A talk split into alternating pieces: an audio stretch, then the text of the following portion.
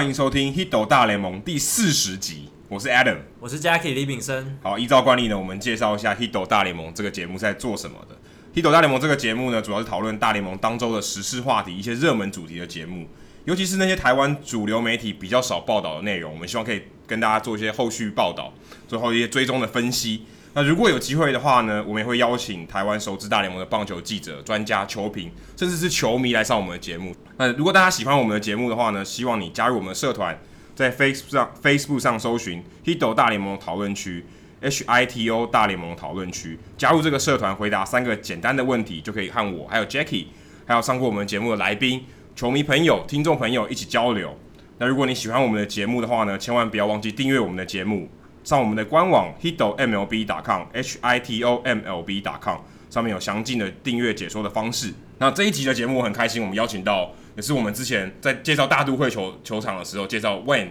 就是在大都会球团工作的 Wayne，他介绍一位也在美国工作的美国球团工作的小 P，那请他来跟我们分享他在双城队工作的一些心得感想，还有一些他的见闻。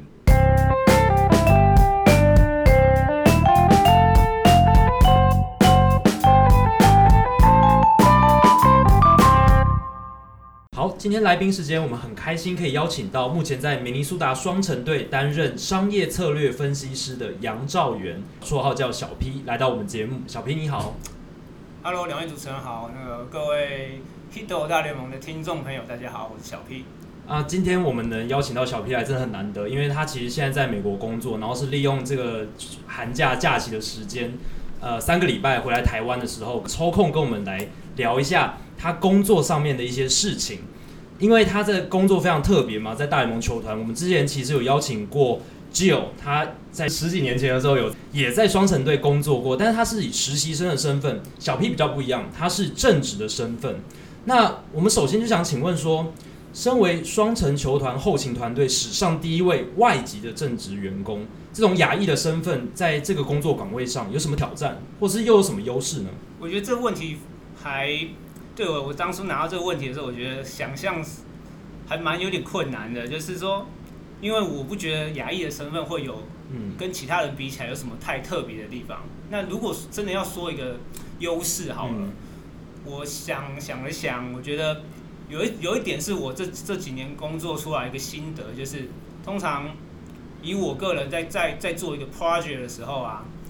我我个人的风格是说，我可能会先把整个。整个完整的步骤把它先想完，嗯、然后想说有可能会发生什么问题，那我预先想要避免会发生这个问题。那有时候我去观察我的同事们，或者说我我们同同样 team 里面的人，有时候因为有时候是时间时间是蛮紧迫的。嗯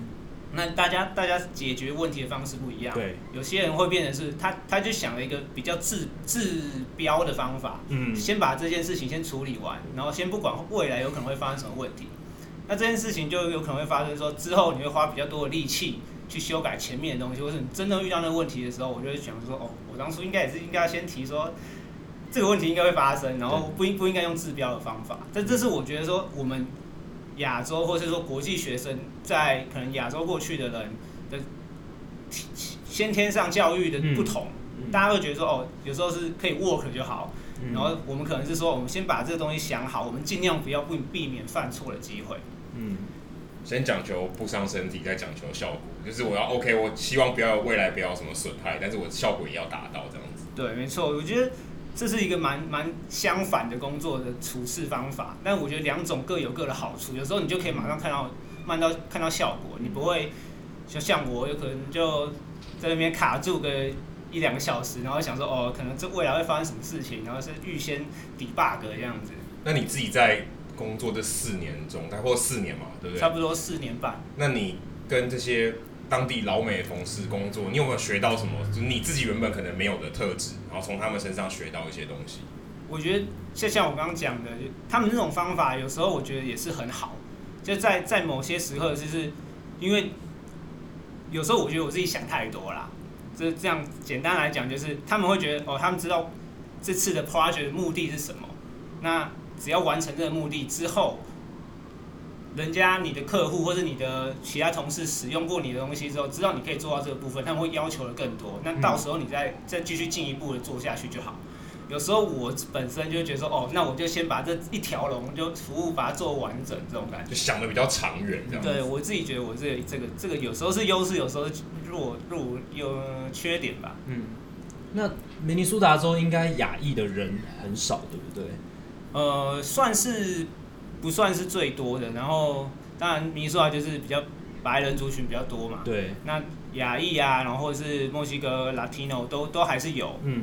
那你们在制定商业策略的时候，会想到考量到这些少数族群的观众，然后特别针对他们制定一些不同的策略吗？我们就是双城队有一个部门，也是在属于 marketing 的部门，嗯、就我们其实蛮 focus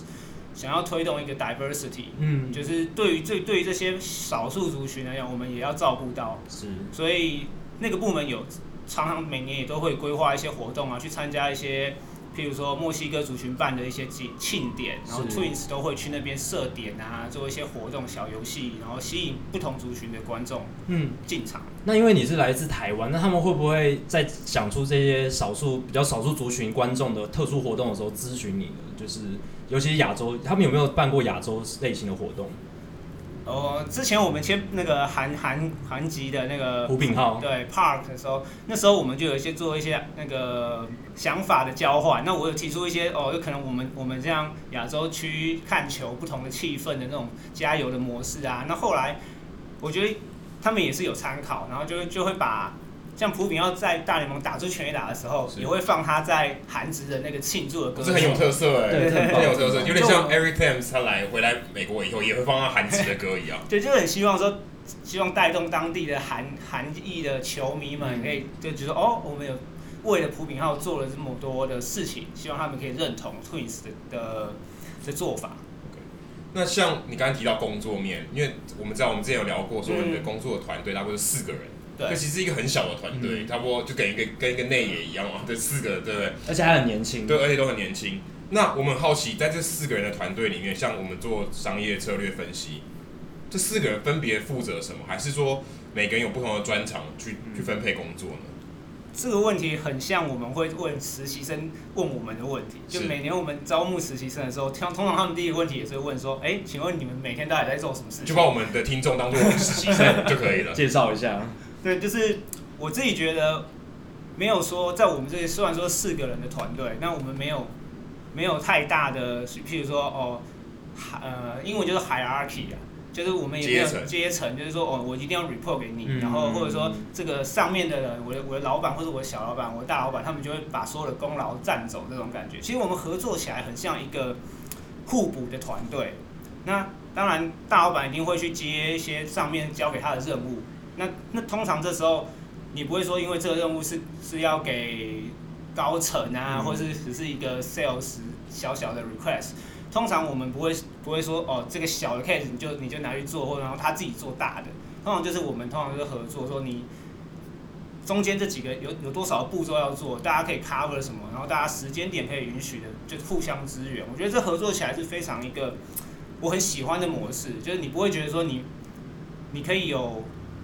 很多的机会去碰到不同的事情，你也不会每天都做一样的事情，你每天通常都会遇到不同的挑战。那现在有哪些挑战或哪些 case 是你们平常日常会做，是每年都会做的这些东西呢？每年就如果如果要以工作内容来讲，那可能分两个部分。第一个部分可能就是比较日常的，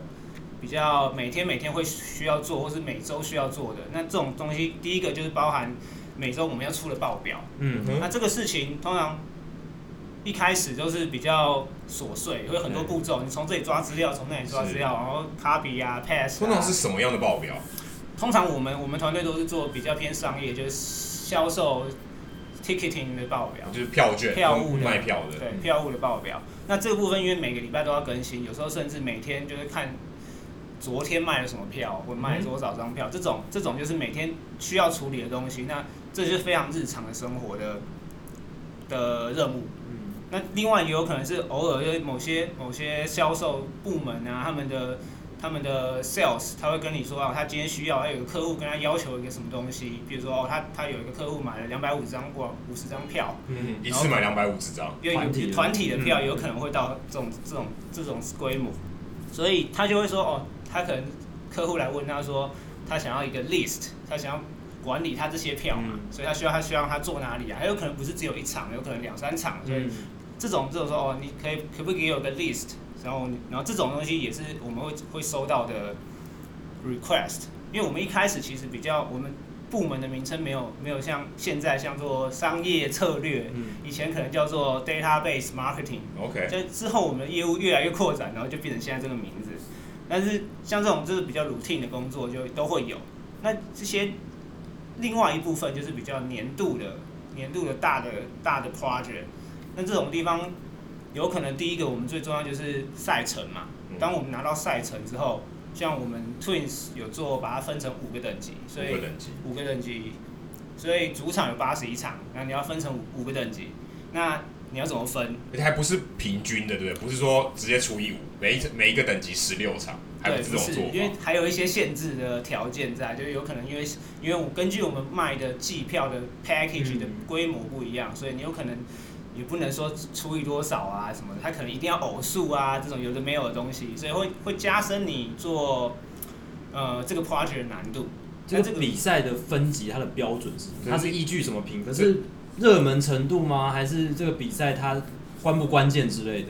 通常你当你拿到。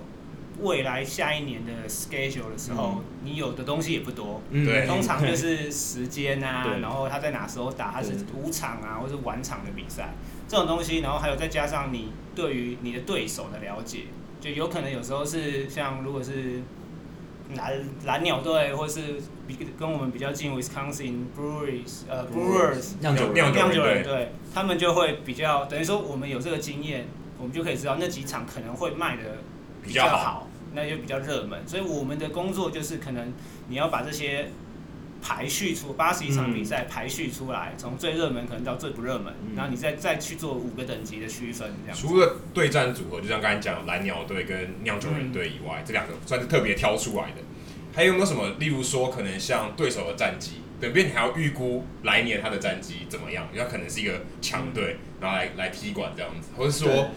假日啊，非假日这种之类的，有还有没有一些其他的维度会放到你如何分级去做参考呢？我觉得就像你是什么联盟啊，有时候因为国联来打的时候不是很机会不是很多嘛，一年可能遇到一次，比如说最可能我们过去几年，举个例子来讲，像小熊来那就卖到翻掉这样子，就是可能小熊球迷就从通通冒出来了，然后或是蓝鸟哦不是蓝鸟那个红雀，红雀来也是卖的不错。所以，对于那种历史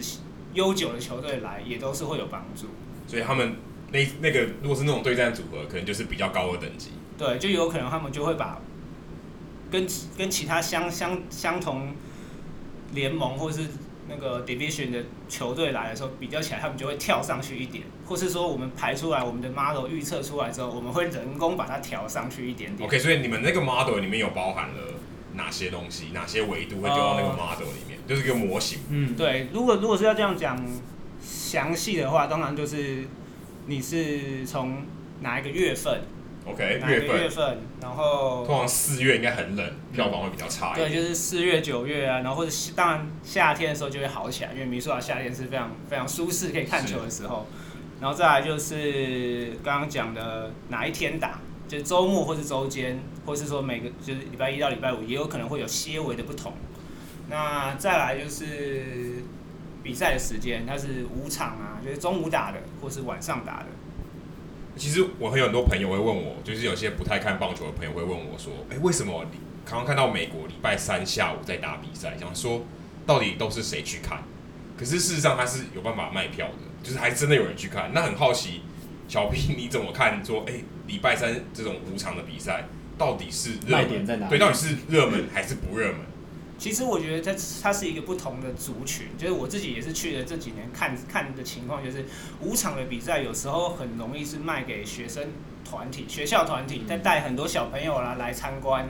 就是像校外教学的那种感觉，所以那种有时候是一个。一个蛮蛮重要的销售的点在五场，因为对这种对那些学校来讲，他们也需要一个活动来带小朋友出来玩。那如果也可以来看球，或是有一个下午让他们让他们在球场享受这个棒球的这种感觉，那是非常非常非常好的。嗯。那另外一部分，也就是像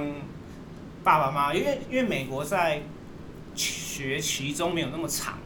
所以有时候五月六月就放假了。嗯，那之后其实五场比赛也很很容易就是会有学生啊，或是爸爸妈妈带小朋友来，因为小朋友也都放假了，这种感觉，尤其是夏天的时候。那我们节目的另一位来宾纹身大叔，他也旅居美国嘛，然后他对美国职棒票价很有了解，然后之前写了一篇文章，然后在网络上引起蛮大的回响，谈美国的二手票二手票的市场。那我想问小 P，你们这个团队有没有工作内容有没有包含票价的制定，或是跟票价有关的业务？跟票价有关的业务有，我们自己有在做，就是浮动票价的部分。刚刚讲到，我们可能把八十一场比赛分成五个等级。对。那就像刚刚 Adam 讲的，他他没有办法知道说，一球季一开始之后，球队会打得如何啊，或是当天。对战的投手会是谁啊？天气怎么样？这些东西，这些因素都都会是之后才会知道的。那我们一开始分这五个等级，可能就只有背上很有限的资讯。嗯。那当然之后我们就会用浮动的票价来调整。嗯。那这就根据你销售的状况，或是球队在当季的表现。那这个东西就给我们另外一个机会，说如果我们在那五个等级有一些误差的话，我们还可以靠着。呃，浮动票价把它调回来，这种感觉。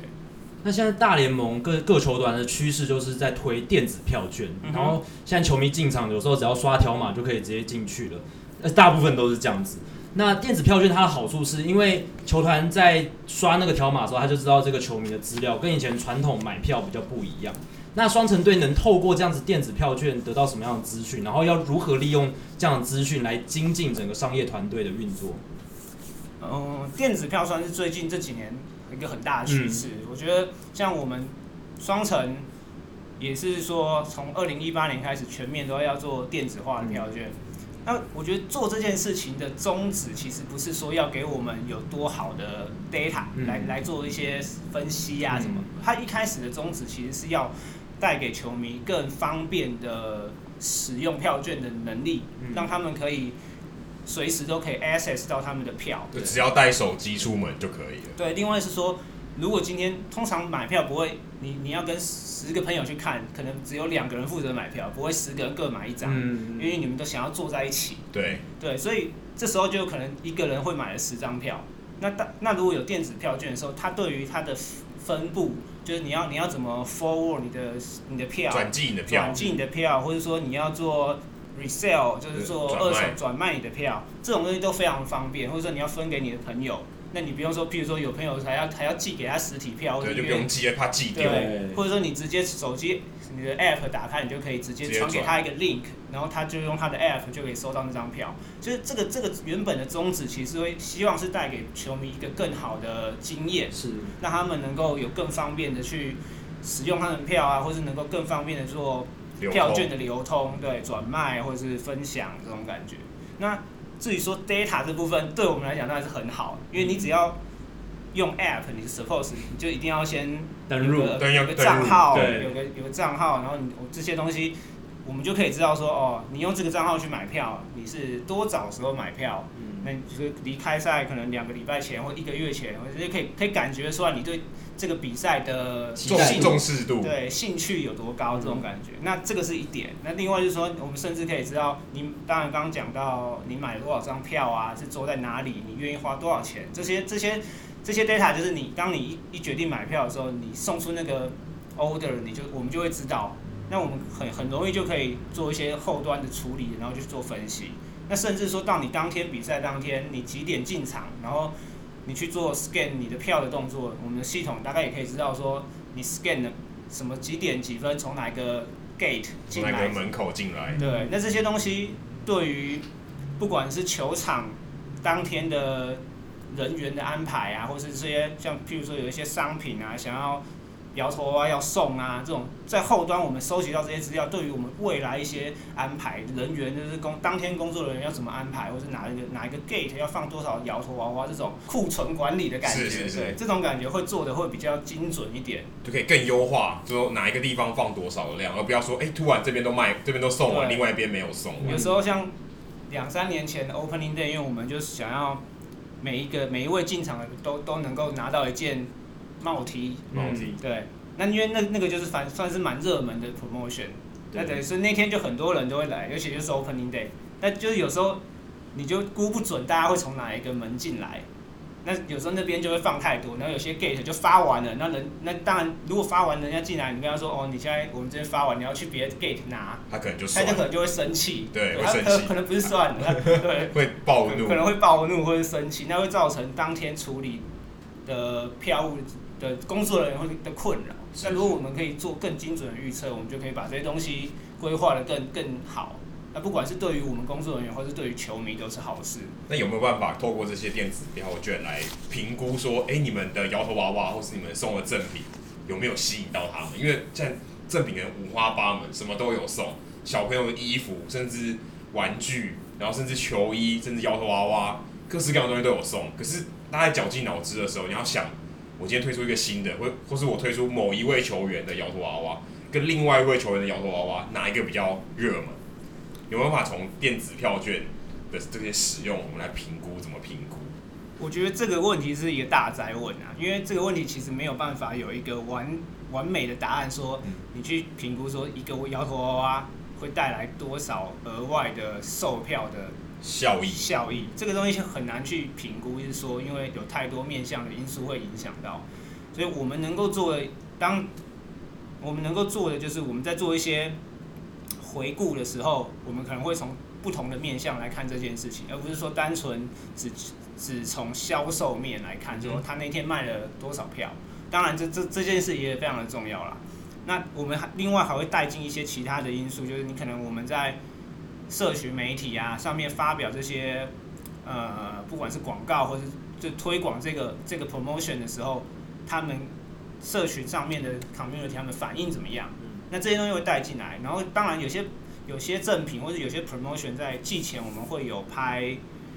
呃电视广告哦，电视广告对哦，请大家来。当然不是每一个，但是所以就是比较重要的 promotion 会有会有某一个电就或专门为他拍了一个电视广告，那这些就可以等于说从我们的媒体的媒体端就可以得到说哦这些。呃，rating 啊，TV rating 这部分东西，所以 social media 和 TV rating，然后再加上售票，我觉得这三方面我们会各同样去看，然后去跟同级的比赛、同等级，然后但是说不定是没有送 promotion 的比赛去比较，然后来看说总整体有没有帮助，对，所以就不能单只看一个东西，更全面的来看，我不止我的宣传管道，不只有说呃 promotion 就是这个摇头娃娃或是这个赠品本身，嗯，还要看我宣传的方式、我的管道，然后在。社群媒体上或是在球迷间讨论的这个热度都要包含进去。对，那另外有些 promotion，因为是像说摇头娃娃，举例来讲好了，它是没有没有规定说你要买哪一种票，你只要买票，你进场早点来，哦，对对对，对，你就可以你就可以拿到。所以有时候我们也会看说，哦，这球场开门前前半小时、前前一个小时有多少人进场，也来评来来当做一个。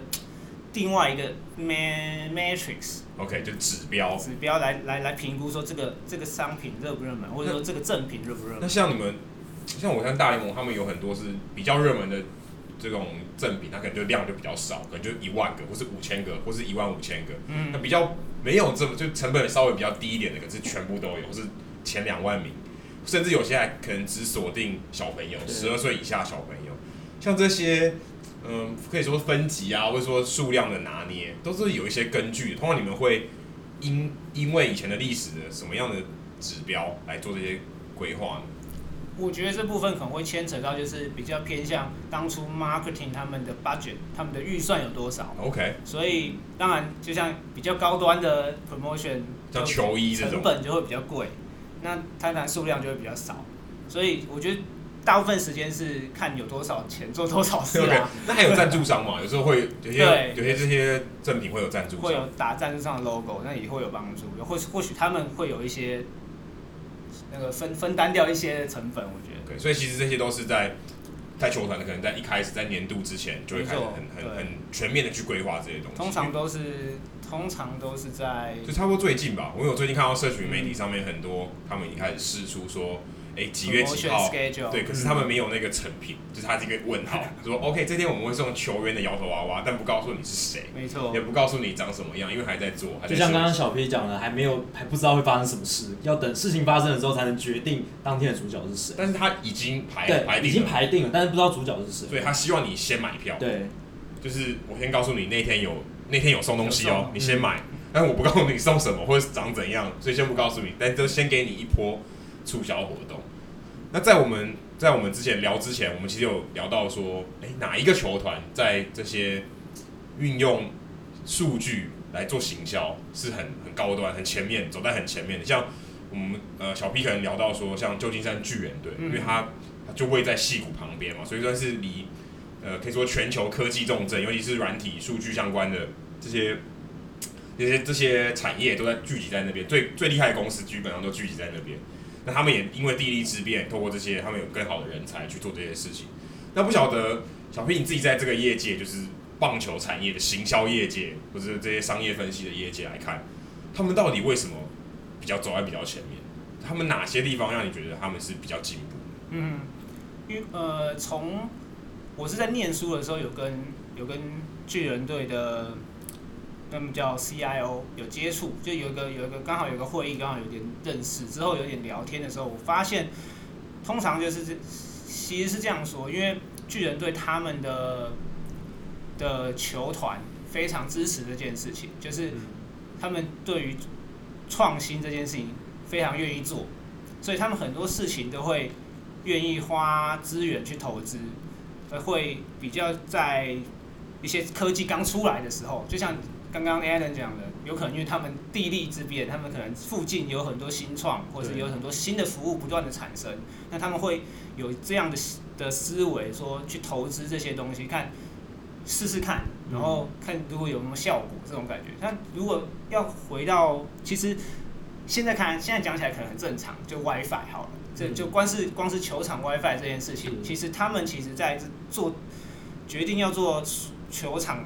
WiFi 这件事情，大家已经可以回到二零零四、二零零五年，非常久了，非常非常久以前，可以说智慧型手机还还没发明的时候，没有错。所以当时他们做的时候，他们可能也是觉得说，哦，前前一两年，他们每次在看后后后面到底有多少人在使用的时候，都都很可怜嘛，就很少，可能一一两百个这样子。而且那时候就像手机也不是这么普及，嗯。所以，但他为为愿意在那个时候就投入资源做这件事情，然后一直一直的投入不同的不不断投入资源，然后现在等于等于说整个球场有各式各样 coverage 的 WiFi，然后甚至最后还会带入同时间你不如果不是要不要用 WiFi，你也可以用你自己的手机的 network，因为球场其实是一个很特别的建筑物，那。有时候水泥会阻隔一些东西，讯号讯号就很很很微弱，而且很多人啊，其实问你的那个电话可能打不出去的。尤其像巨人队，他们偶数年每年都会打进季后赛这样子，这种感觉，所以相对于来讲，他们很早期就投资这件事情。那之后 WiFi 这个热，这这之后其实还有很多很多例子也可以说，就像譬如我们刚刚提到的的浮动票价，嗯、他们也是早期的球团在做这件事情的。对，他们还有在自己的中外野，不知道 Allen 去的时候，他们已经有没有设立？他们有一个设立叫一个 Ad Cafe，就是有点像是他们 Digital 的 Social Media 的 Hub，就是有一个地方可以让球迷去那边，然后它有个大荧幕，然后可以一直显示出哦，如果你你今天 Tweet 什么东西，或者你 PO 了 Instagram 或者说 Facebook，它就会在如果你加上那他们特有的 Hashtag 的样子，它就会显示在那荧幕一直跑出来，不断的跑出来。然后就等于说他他他会因为投资这些东西，他有看到 social media 的的这潜力，希望球迷能够去那边做做一些跟球队的交流，然后鼓励球迷在在 social media 上面做做做其他的事情。那再来就是还有他们可能也做了 digital payment 啊，然后像 digital ticketing，他们其实都是算是早期投入的球团，所以可以从这很多各式各样，说不定未来这几年。大家炒得很热，VR、AR，嗯，他们有可能明年也会提提推推出很多新的服务，我觉得。所以巨人真的是一个非常创新的球团，在商业策略这方面，如果画一道光谱，他们可能是最靠近创新的那一端。那不知道小 P，你觉得你们自己团队双城球团在这个商业策略创新的这个光谱上面，大概是怎么样的程度？呃，我觉得大概在老板不会听这一段，对对，因为这是中文的，对他听不懂。对，我们我觉得我们自己自己算是三十支球团，算是不上不下吧，中间啦。对，中间偏上好了，就跟他们的战例行赛战绩一样，战绩差不多，就大概在中间。对，我觉得因为有时候是看到别人，就就像可能看到 Giants 他们做了某些事情，他们的成效怎么样，嗯、那种 Twins 这边就会愿意说哦，OK，感觉他们做的还不错，我们就也投入在做，所以我们算是可以很快速的 follow 人家做的事情，或者说，但我们可能没有办法说我们自己领先。联盟做某些事情，我觉得这我自己的感觉，就可以包容力很强，愿意去学习新的东西，但是没办法说当领头羊创新的那一个。没错，我觉得有可能是，有可能是一方面是预算呐、啊，或是、嗯、或是我们在的所在的区域没有这么多直接的、直接多的新创服务或者什么的，嗯、有一些地缘的关系，可能比较没有那么有优势。不知道小 P 你自己现在在这个工作岗位上。有没有什么事情是虽然你现在还没有开始做，可是你未来几年很想在双城队球团里面做的事情？呃，我觉得预测吧，就是多多纳入一些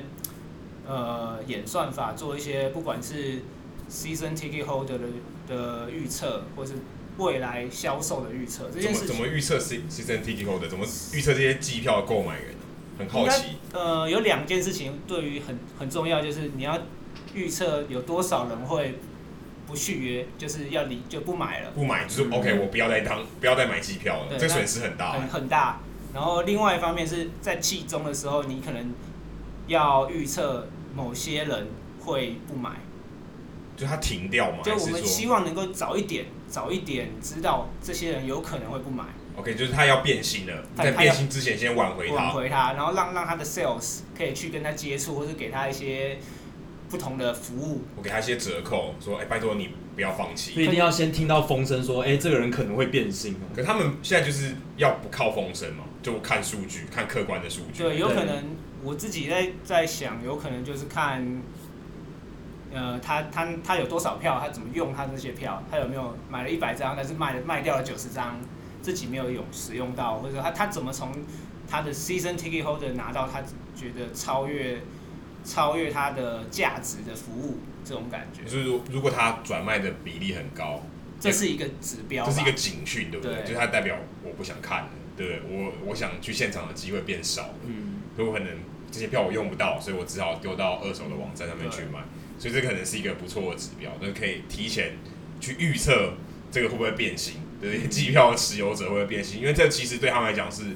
最重要的收入来源之一。除了转播权以外，就是卖机票是最重要的。而且他们是找等于说最最忠诚的客户，可是是股东了，跟股东没两样。对啊，我们刚之之前讲过，他们在休赛季办球迷会的时候，会办一个类似小小股东会的球迷见面会，就是让球团总管或者是一些。呃，管管理人士跟球迷直接这些季票的持有者就直接的对话，其实就是股东会，就是股东会，对啊，其实就是买他一部分股份嘛，对，然后大家去那边，然后听听总经理报告一下来年的状况嘛，对，只是也蛮像股东会的，非常类似。有些球迷会提出的问题非常犀利，有有像什么样的问题？你有在现场去听过这些？我可能就会问说，哦，你要你什么时候要交易啊？叫交易谁啊？你应该要怎么做啊？这种感觉，这是很这很难回答，对不对？在公开场合是不太好回答的，所以剧院不好当，真的不好当。然后媒体的关系要做的很好，然后也不能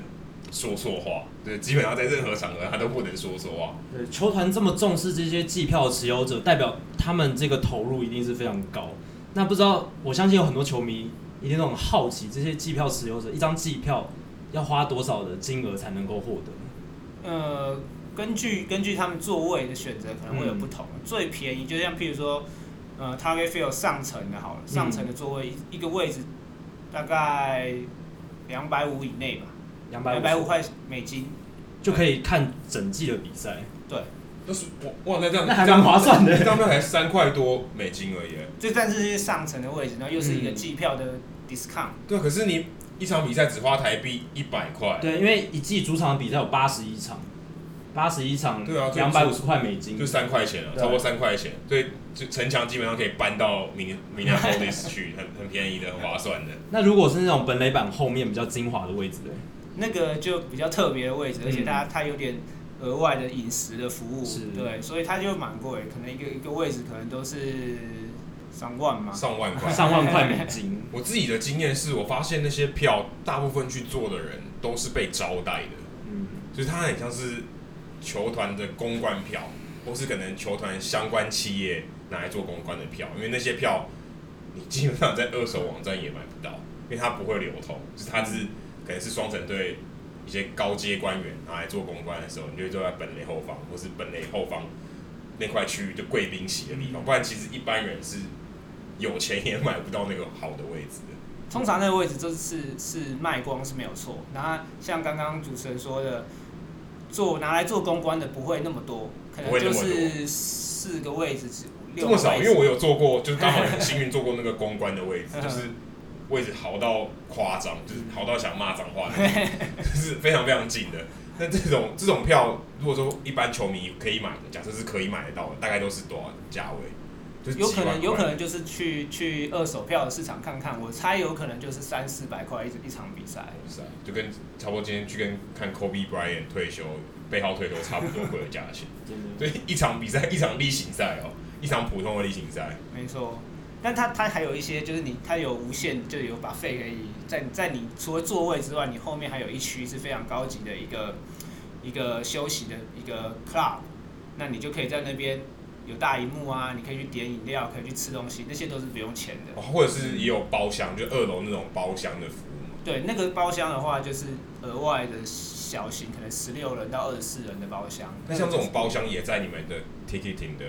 范围里面嘛？说，哎、欸，我如何定价这个包厢？或是我看一下现在 Minneapolis 这个这个附近那些企业有没有兴趣来买这个包厢？那我要不要我定价，或是我的 package 要怎么做？这也算在你们的业务范围内吗？通常一年可能会讨论一次，但是不会这么频繁的变动。对，因为那那个部部分包厢有时候是有点像是跟公司签合那个 long term 的 contract，哦，就是每所以有可能是三四年才会有换一次的。对，所以是有一点不太一样。但是其实啊，我们也也是会有一些讨论的。嗯，那刚刚有聊到双城队的战绩，就让我想到一个问题，就是。球队赢球的时候，其实商业策略团队或者是市场行销团队要做任何的规划，或者是要推什么东西，其实都相对来讲蛮容易的嘛。因为球队战绩好，球迷愿意进场，然后刺激的刺激购买力的这个程度比较大。但是因为双城队去年其实才刚经历一个百败的球季，战绩非常的差，我就很好奇说，球队战绩非常差的时候，商业策略的团队是不是很伤脑筋？要在战绩不好的情况下，怎么去推这支球队呢？这也是一个非常好的问题，嗯、觉得哦，很很很很不想要回想。二零 哎，可是二零一七对没有，应该是很棒的一个球季吧？对，对吧？就反差很大。对，就反差很大。然后，但是因为我觉得球迷算是比较不像我们每天都在球场工作，然后可以感觉得出来哦，我们其实今年是有希望的。球迷的感觉相对于来讲是比较。delay 的，嗯，所以有可能在在前半球季，就是明星赛之前，虽然说 Twins 打的非常的好，是，有可能还是美联中区的第一名这种感觉，但是其实球迷进场还是可能还是保保持着一些怀疑的，有一些时差啦，还没有这个战绩的消息还没有传到耳朵那个球迷的耳朵，他们还没有预测到接下来有机会打进季后赛，对，所以这件事情对我们来讲是蛮伤脑筋的，你就要想办法要去，不管是怎么样不同的方法去。告诉球迷说：“哦，其实今年算是很有希望，然后希望他们能够进来。嗯、那相对于来讲，在过去二零一六年，一六对一六年那那时候也是真的是，就好像没有办法说用什么特别的活动去吸引球迷进来。那你也不愿意真的砍价，嗯，对，砍票价这件事情是是是不太会发生的。嗯，那就所以说你可能就是额外可能办一些。”主题日啊，嗯、这种感觉吸引球迷，可能不是除了球场上的表现之外，他们还可以来球场做一些其他的活动，这样就是要提供一些球员，就是场上球员表现以外的诱因，让他们来球场，不是要不不一定要 focus 在棒球比赛上，可能可以做一些其他让他们开心的事情，不然可能比赛越看越伤心这样子。因为很就是很多好好笑的，是有时候二零一七某有有某一天是哦战绩不好要下雨。我们就会赌说哦，你猜今天多少人会来看球这种感觉，呃说哦，也是很难猜啊。那你印象中最差就是入场情况最差一场比赛，大概只有多少人？在双城，你在 在你开始工作这段期间到现在？呃，我觉得应该就有大概一万出头而已。进光进场就一万出头，很惨哎。可是也蛮多，进场蛮多的哎。哦，进场的话，那还蛮应该还多的，但是就是很很差的啦。我之前去看光芒队，可能坦白说，我觉得不超过两千人，就是整个球场偌大的球场。两千人不到，所以他购票数购票的数字都会比真的进场人数相对来的多。对我自己提供一个有趣的经验，我不知道小 P 有没有有没有有没有这感觉？你去，我觉得你如何预估这场看球的人多不多？你看一个很准，你看官方数字不准，你用数的也不准。你去看他玩那个 fifty fifty 的那个人有多少？就是他玩，他是就是一个有点像赌注，嗯，就你你拿你投两块钱，一块钱拿去做公益，一块钱拿来做赌注，所以只要抽到那个号码的人，就把所有的钱都拿走。所以你就会看到说他他在七局或八局的时候会说哦截止了，那你就看那个金额多少，通常那个金额可以反映今天有多少人进场，因为因为这个赌赌鬼的比例是全世界差，就全世界各地都差不多，所以你就知道 OK 今天多少人进来，大概会花多少钱在那个 raffle 上面，就知道呃到底人多不多。像我去看有那种几百块的，也有几万块的，所以就知道这个差距可能是几十倍，球迷进场的差距可能是几十倍的差距。就是还蛮有趣，就是一个提供大家一个预估观众人数的一个指标，蛮好的指标。那我们再把话题拉回到台湾，因为其实我们这个节目，我们也希望带给台湾的听众，或是在台湾在球团工作的一些从业人员，给他们一些灵感或启发。不知道小 P 你自己在国外这这几年，然后看到球团的运作，假设你今天回来台湾了，在一样在球团工作，你觉得有什么是我们现在就可以做的？就是对于球团来说，甚至对你比较擅长的 ticketing 这些票价定制这些策略，有没有什么是台湾球团现在或是很最近的将来就可以开始？就以台湾现在的环境现现在的状态，有什么是现在就可可行的做法？其实我相信很多球团在台湾其实应该也有在各方在在售票这方面做做蛮多的努力啦。因为我其实本身没有这么熟悉中华职棒的运作，那所以我提出来的。idea 有可能他们已经在做，如果是这样子，对，有可能如果是这样子的话，先跟那个中华职棒的工作人员说声抱歉这样子。那我我自己觉得，当然，中职的四支球应该都有推他们自己的会员的系统，是对。那我希望他们可以多，如果可以的话，可以从那边开始耕耘，就是从那边做他们自己的消费族群的分析，然后看可不可以推小型的季票。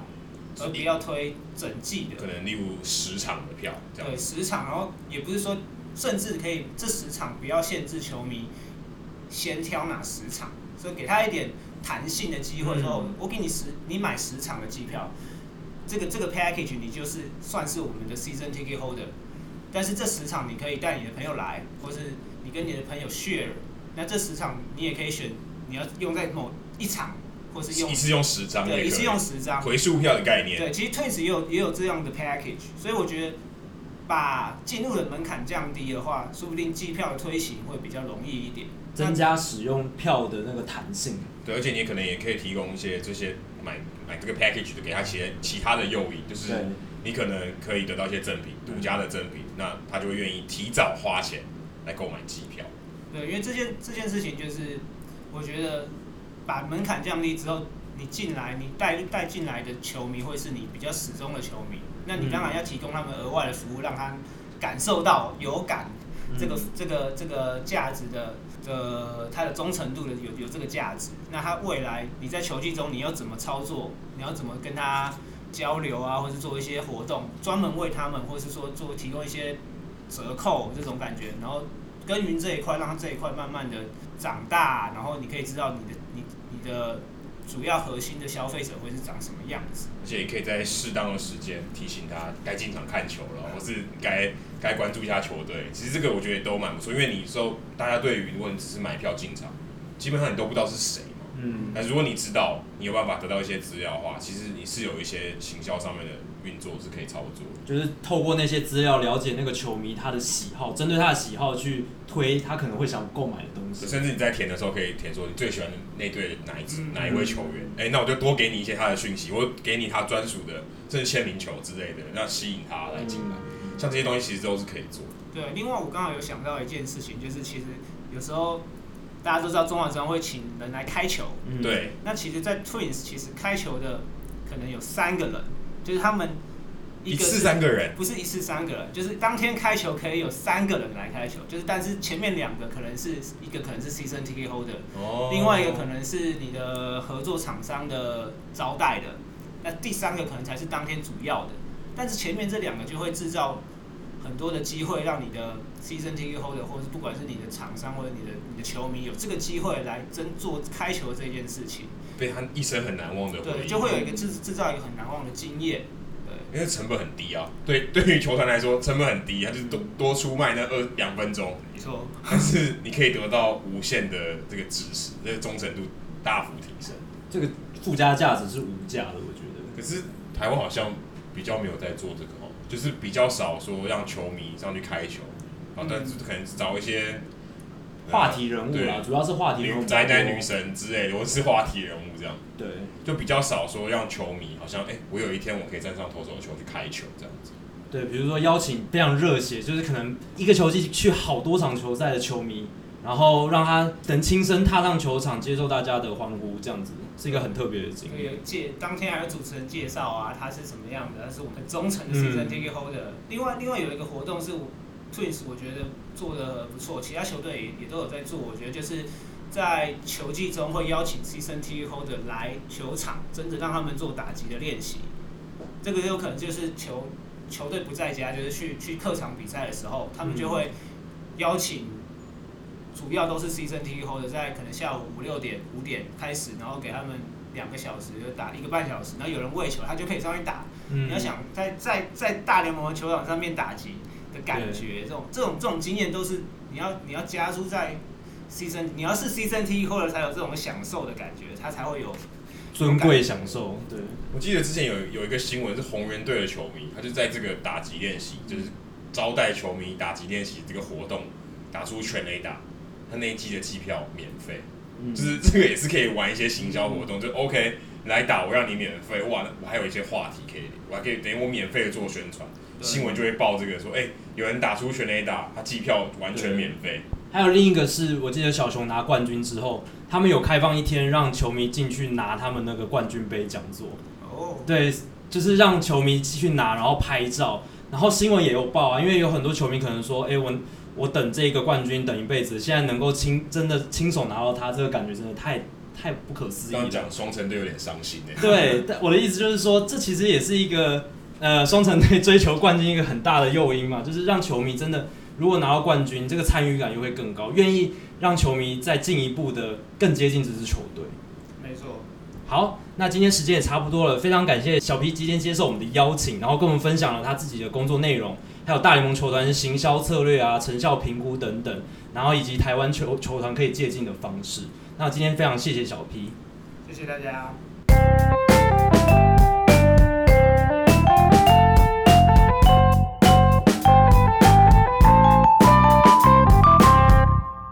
接下来进行本周的人物我来讲单元，Adam 今天要带我们看哪一位人物？刚刚小 P 跟我们介绍票嘛，票券。其实现在票券也如小 P 说的，已经越来越越来越少了，就是纸本的票券其实越来越少，越来越少见。这种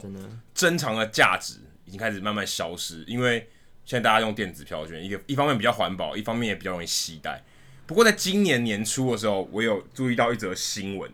就白袜队算是。虽然不是高人气的球队，可他们做了一项很特别的举动。嗯，他们改版了他们的球票，为他们请来非常知名的视觉设计师 Tar Redham 来做这个改版，就是他们把呃一些白袜队历史上很重要的一些人物、一些事迹，例如说 Mark Buehrle 的完全比赛，刚好今年 Mark Buehrle 也是他球衣背号退休，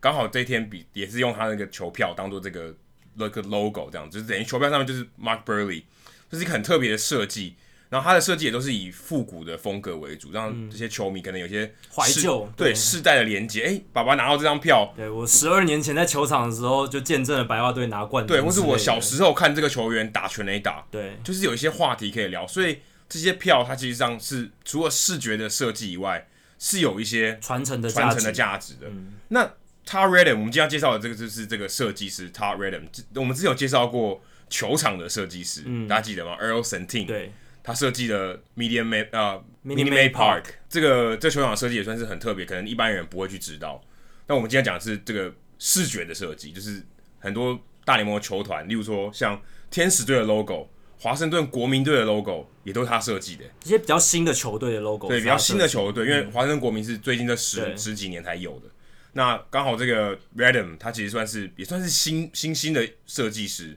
他今年才五十三岁，他其实在大概一九。八六年的时候毕业，大学毕业。他他之前一直在做一件，他他之前的职业是专门设计棒球的封面。嗯，就我看到的资料是写 book jacket，就是书衣啦，嗯，像封面。然后自从他累积了一大一部分的作品以后，他开始投稿，他说他想要争取一份在业界工作的机会。嗯、然后那个时候很幸运的，他争取到一份在小联盟工作的机会。那个那个球队现在已经改名了，那个球那个时候叫 Knoxville Smokies。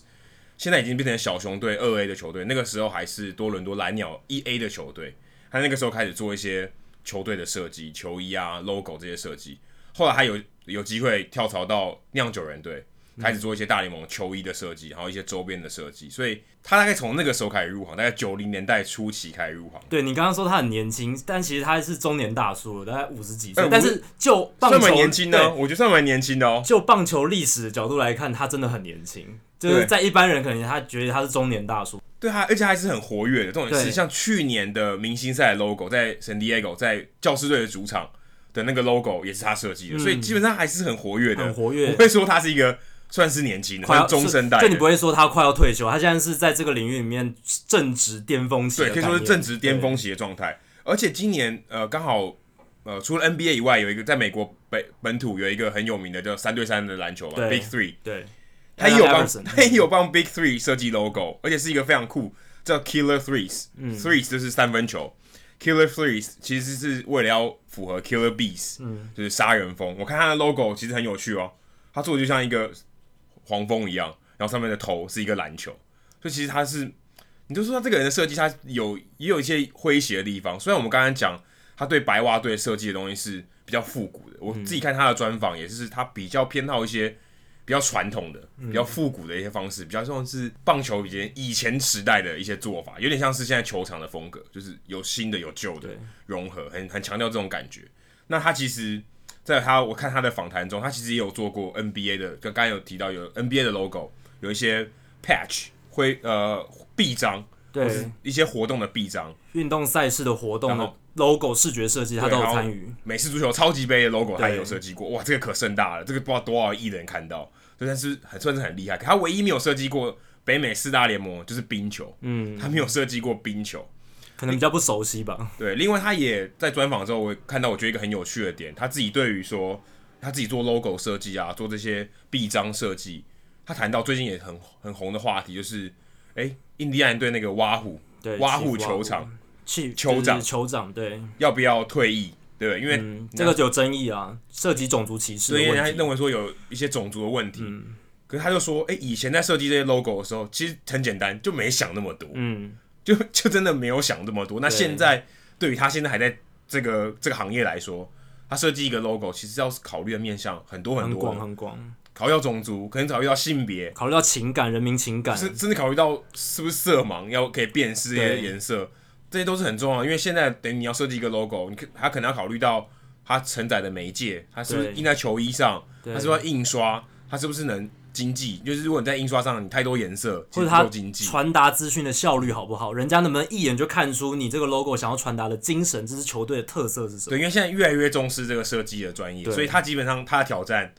是越来越大，而且。我们这是为什么会说 Radom 五十三岁其实不算年纪非常大，只主要是因为设计这个工作，我觉得他会你有很大的经验值，你要有足够的智慧去结合所有的元素，然后设计出一个算是你可以说它是言简意赅，就是你把很多东西融合在一起，然后用很简洁的方式表达出来。对，其实设计是不容易的，超不容易。你有很多想法，你要把它变得简单是很难的。对，你说你要去无存菁，留下一个好的视觉设计，让人家一看就知道，或者有传承一些你想要表达的一些东西，在这个这个设计里面，其实是不容易的。嗯，但其实像 Redem 他，我们开始从球票开始看嘛，可是他事实上有做了非常非常多的设计。其实 Jackie。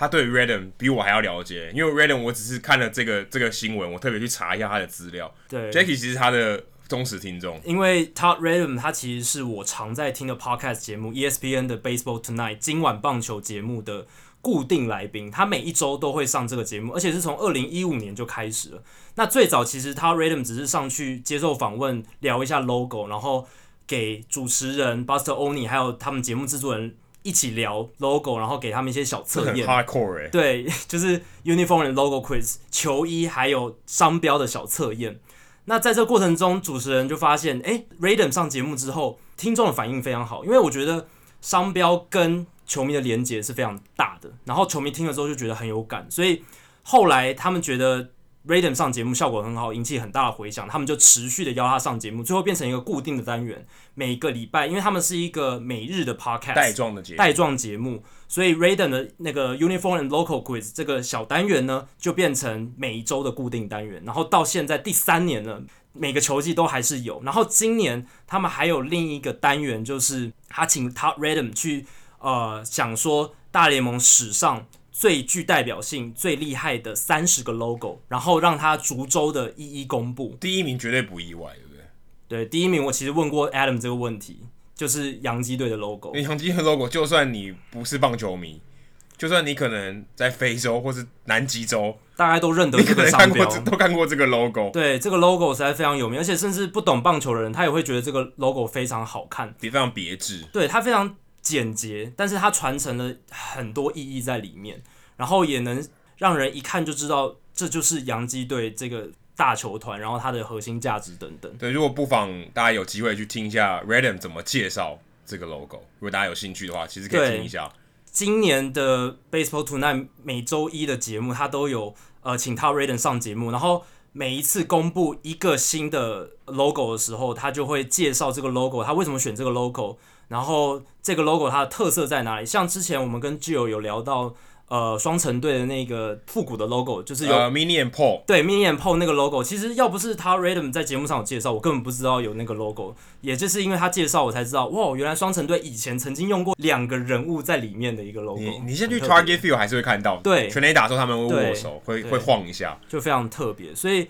呃，我在听这个。今日棒球这个节目三年来，然后听他 Redem 真的介绍非常多 logo，然后也才知道，其实 logo 球衣设计真的是博大精深。有希望有机会我们可以邀请佩肯的这个人来上我们节目，也可以来聊一下球衣的设计。佩肯近年在台湾的职业运动球队商标设计上贡献非常非常非常多。现在四支球队有两支他们的市占率超过五成，富邦都是他们设计的作品。然后你可以看到，其实。他们的作品跟其他球队就有区隔性，马上就看得出来是很有特色，而且呃有融合到不止球队的精神，然后也有符合时下年轻人喜欢的美学风格。对，好，那么数据单元今天 Jackie 要给我们介绍哪一位超级巨星？这个超级巨星最近。交易的话题也蛮多的。对，其实我会想要聊今天的主角 Manny Machado，很重要的原因就是上个礼拜其实有交易风声说精英想要交易他，但好像现在已经对精英又收回拿下交易桌了。当初白袜、响尾蛇、费城人等球队都表示兴趣，但是最后都没有结果，因为精英现在也没有要交易他了。那我今天要聊不是聊他的交易，主要是要聊他的今年的数据，打击数据的部分。如果大家今年有关注 Manny Machado 的话，可以发现他今年打击数据其实跟往年还有他生涯平均差非常多。今年他的平均攻击指数 OPS 点七八二，比起去年点八七六少了将近快一百个百分点。我记得我第一集的时候，我们还说要选他，你选 Mookie Betts，我选 Manny Machado，但今年他打的不像是个明星。对，账面上来讲，你可以说他今年打的不太好，打击率也只有两成五九，尤其是今年到季中的时候，我记得六月二十八号的时候。他那时候打击率只有两成三，上垒率甚至不到三成，就是一个打的像是我们之前来在聊我的时候有两讲到的，像替补球员的等级。对，然后我那时候呃在写 UDN 文章的时候，我就想说，那来聊一下，来写一下 Manny Machado 到底发生什么事。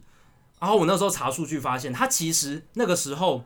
他打的球呢，其实都还是非常强劲的，而且打的比较弱的球还比往年少，击球出速是上升的，代表他的挥棒力道还有速度都还是在，只是击球角度不好，不是打得太高，就是打得太低，导致最后场内球形成安打几率减低，就是 BABIP，嗯，打进场内的形成安打几率，场内球安打率减低之后，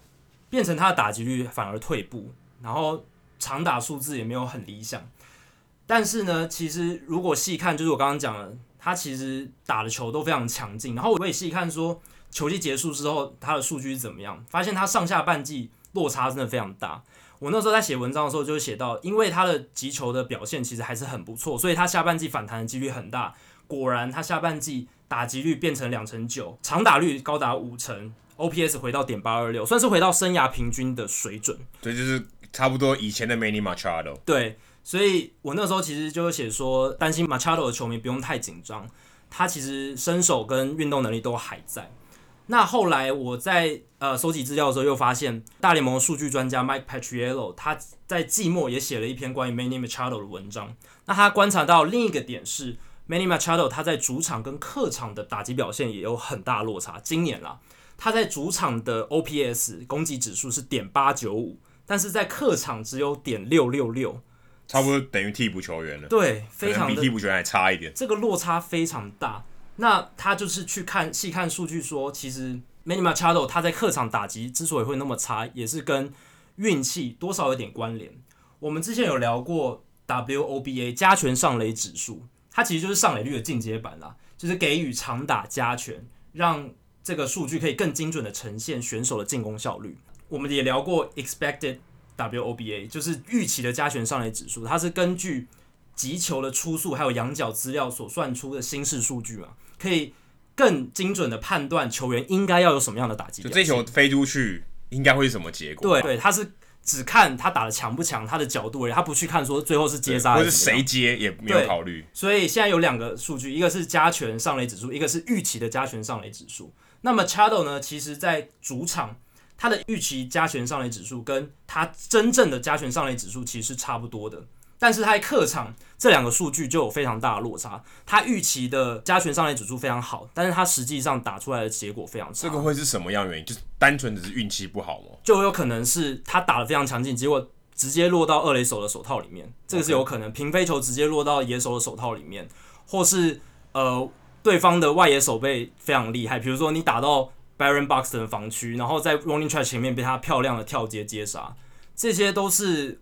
平常在我们账面数据上看不到的。到的对，所以其实你从 Machado 的数据可以发现，他今年呢打击的表现其实还是相当不错，他的 Power 展现非常好。但是就是因为我们刚刚讲到那些运气的因素，还有可能他击球仰角有一些落差，他。打太多滚地球或内野高飞球，导致他今年的账面数据没有那么理想。所以，我们下次再观察球员他今年的表现怎么会有就是突然的衰退的时候，高低潮，你要把运气先排试着排除。对，我们现在要去看，因为现在大联盟 Statcast 有很多根据击球品质呃侦测出来的数据，那这些数据其实是球员的技巧跟运气没有关系，所以。如果你单看这些能反映球员技巧的数据的话，你就能排除掉运气的因素，这样就能更精准的判断。比较能知道说他到底是不是他的实力开始下滑，可能他受伤真的影响他挥棒的速度，或者是说他可能开始体力下滑，导致于他可能耐力不好，可能开始慢慢击球速度或是